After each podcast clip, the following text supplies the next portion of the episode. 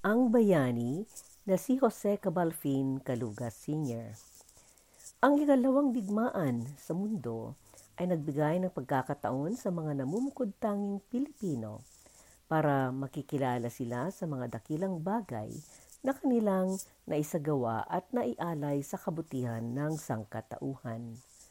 Nanilbihan ang mga ito ng buong katapatan sa tungkulin at inialay nila ang kanilang mga buhay sa kanilang serbisyo at tungkulin nang walang inisip na kapalit.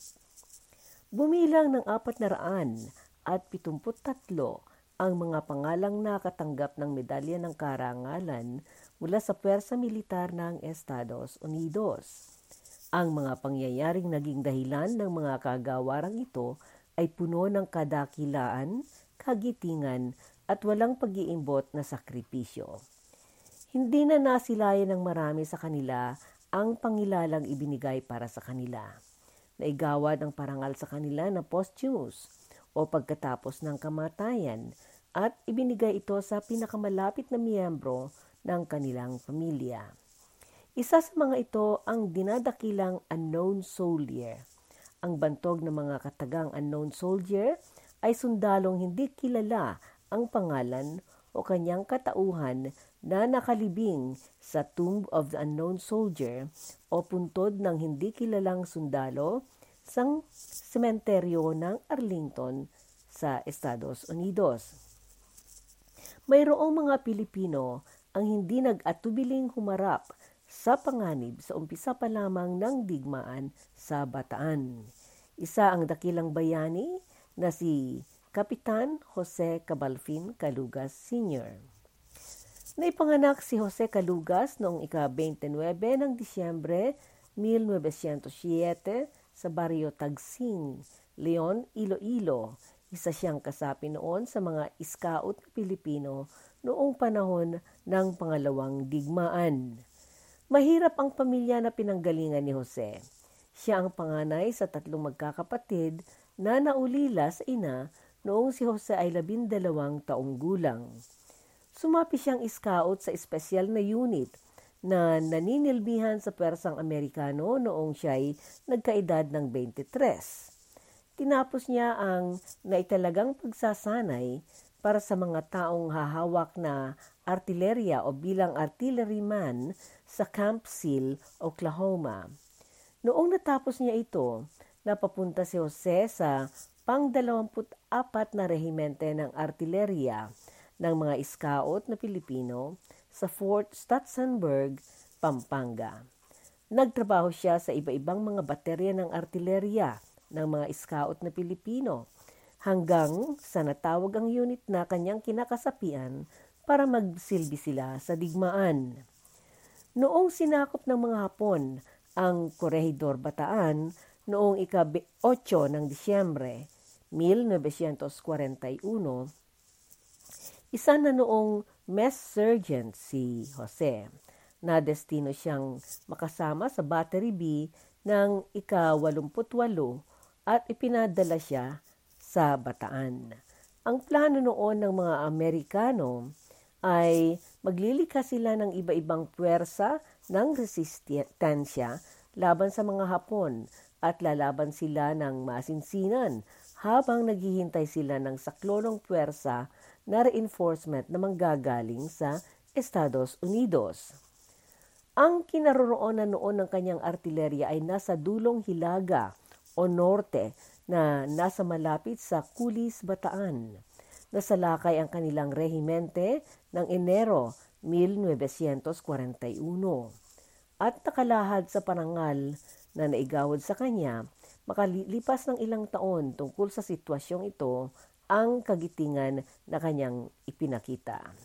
Ito ang nakalahad. Isang napakahalagang posisyon noon ng artilerya ang binomba at rinapido ng mga kaaway hanggang sa isa sa mga artilerya ay wala ng silbi at lahat ng mga sundalong may hawak ng kanyon ay pawang sugatan o na.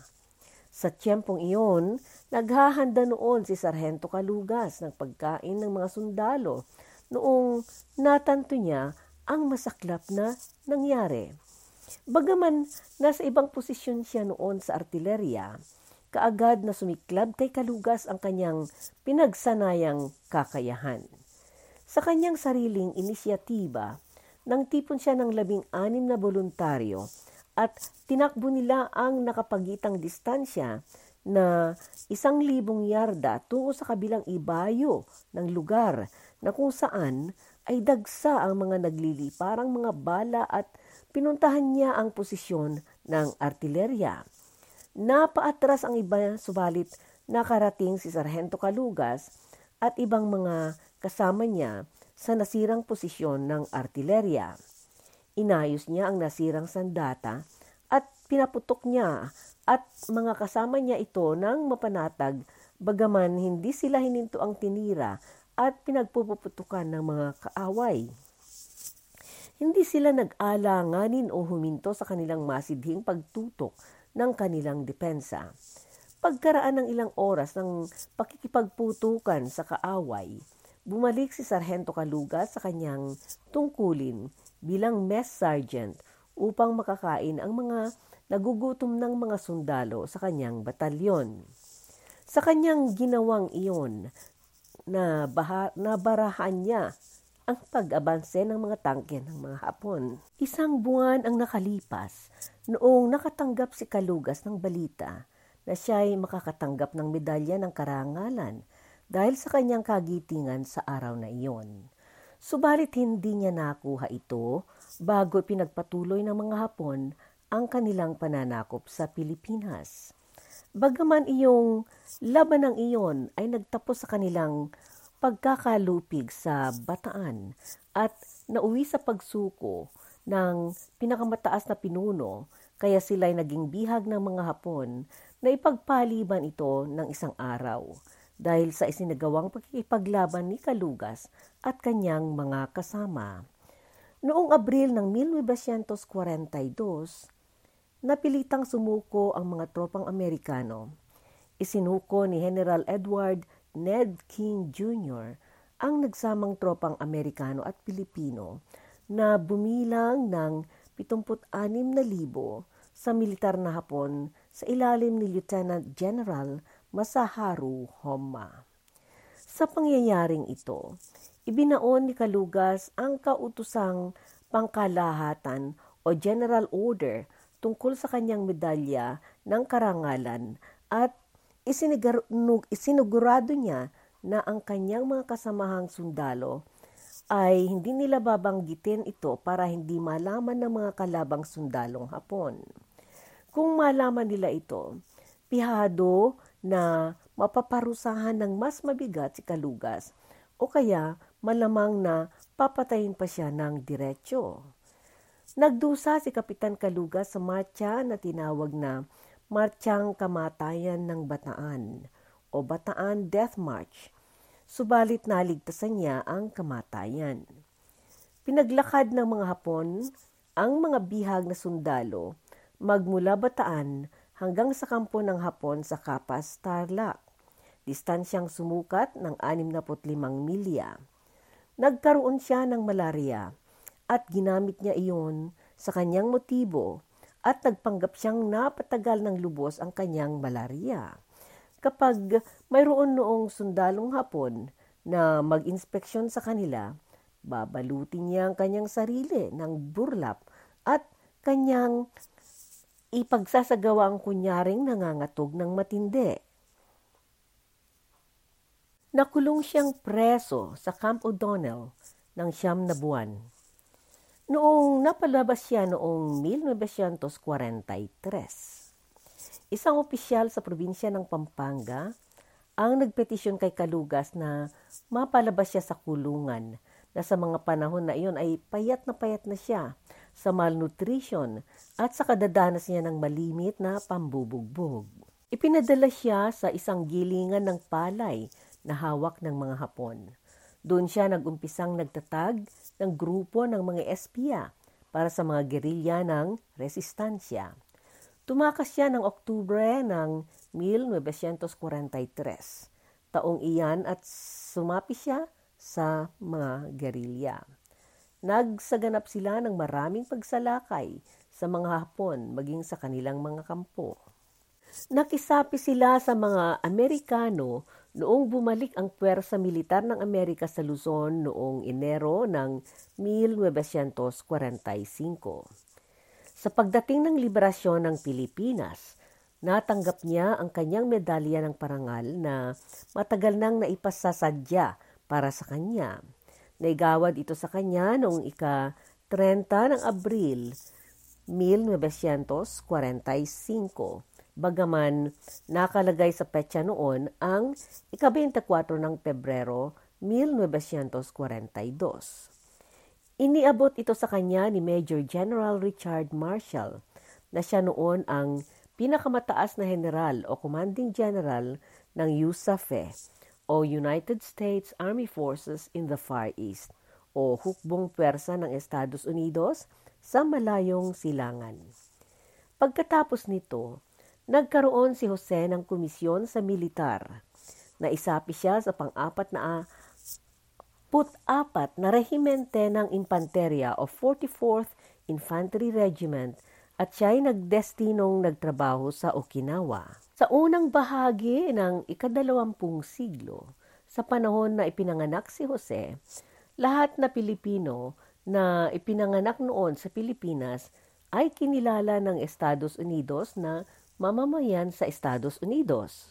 Subalit noong 1934 na ipalabas ang batas sa Amerika sa ilalim ng Tidings-McDuffie Act o Philippine Independence Act o Batas tungo sa kalayaan ng Pilipinas. Napabago ang klasifikasyon ng mga Pilipino kaugnay sa Estados Unidos. Noong ibinigay ng Amerika sa Pilipinas ang kalayaan at kasarinlan, nagtapos na rin ang pagiging mamamayang Amerikano ang mga Pilipino. Gayunpaman, pinahintulutan ng Estados Unidos ang pagpasok ng 50 migranteng Pilipino sa Estados Unidos kada taon. Hindi rin ipinagwalang bahala ang hukbong militar. Subalit habang nanilbihan si Jose sa Okinawa, na kumpleto niyang naiproseso ang kanyang pagiging mamamayan o citizen ng Estados Unidos. Nagretiro si Jose Calugas mula sa serbisyo militar sa Fort Lewis, Washington noong ika-6 ng Mayo 1957. Noong nagkaedad siya ng 50, pumasok siyang nagtrabaho sa kumpanyang Boeing. Nagpatuloy siyang nag-aral at nagtamo siya ng kurso sa negosyo mula sa Universidad ng Puget Sound. Noong siya ay nagretiro na, bumili siya ng lupa na tinaniman niya ng mga gulay, bagaman nagkaroon na siya ng sakit sa puso at apat na beses na rin siya noon na naatake. Siya ay namatay noong ika-18 ng Enero 1998 sa edad na siyam na po Inilibing siya sa libingan na Mountain View Memorial Park sa Tacoma, Washington. Iniwanan niyang pamana ang kanyang medalya sa museo ng Fort Sill. Sa kasalukuyang listahan ng kasaysayan ng medalyang parangal na ito, ang Meda- Medal of Honor, apat lamang ang Pilipinong nagawaran. Si Jose Calugas noong pangalawang digmaang pangsandaigdigan 1939 hanggang 1945 o 1939 hanggang 1945, si Telesforo de la Cruz noong unang digmaang pangsandaigdigan 1914 hanggang 1918 o 1914 hanggang 1918, si Jose Baliton Nisperos noong panahon ng pag-alsa ng mga Muslim o Moro Rebellion noong 1902 hanggang 1913 o 1902 hanggang 1913 at si Rodolph B. Davila, isang Pilipino-Espanyol noong ikadalawang digmaang pangsandaigdigan. Sa Pilipinas, sa bundok ng Samat, isang pambansang santuaryo para sa mga lumaban sa mga Hapon sa panahon ng pangalawang digma ang pangsandaigdigan, may legadong paggunita na estatwa ni Sargento Kalugas ang itinayo roon.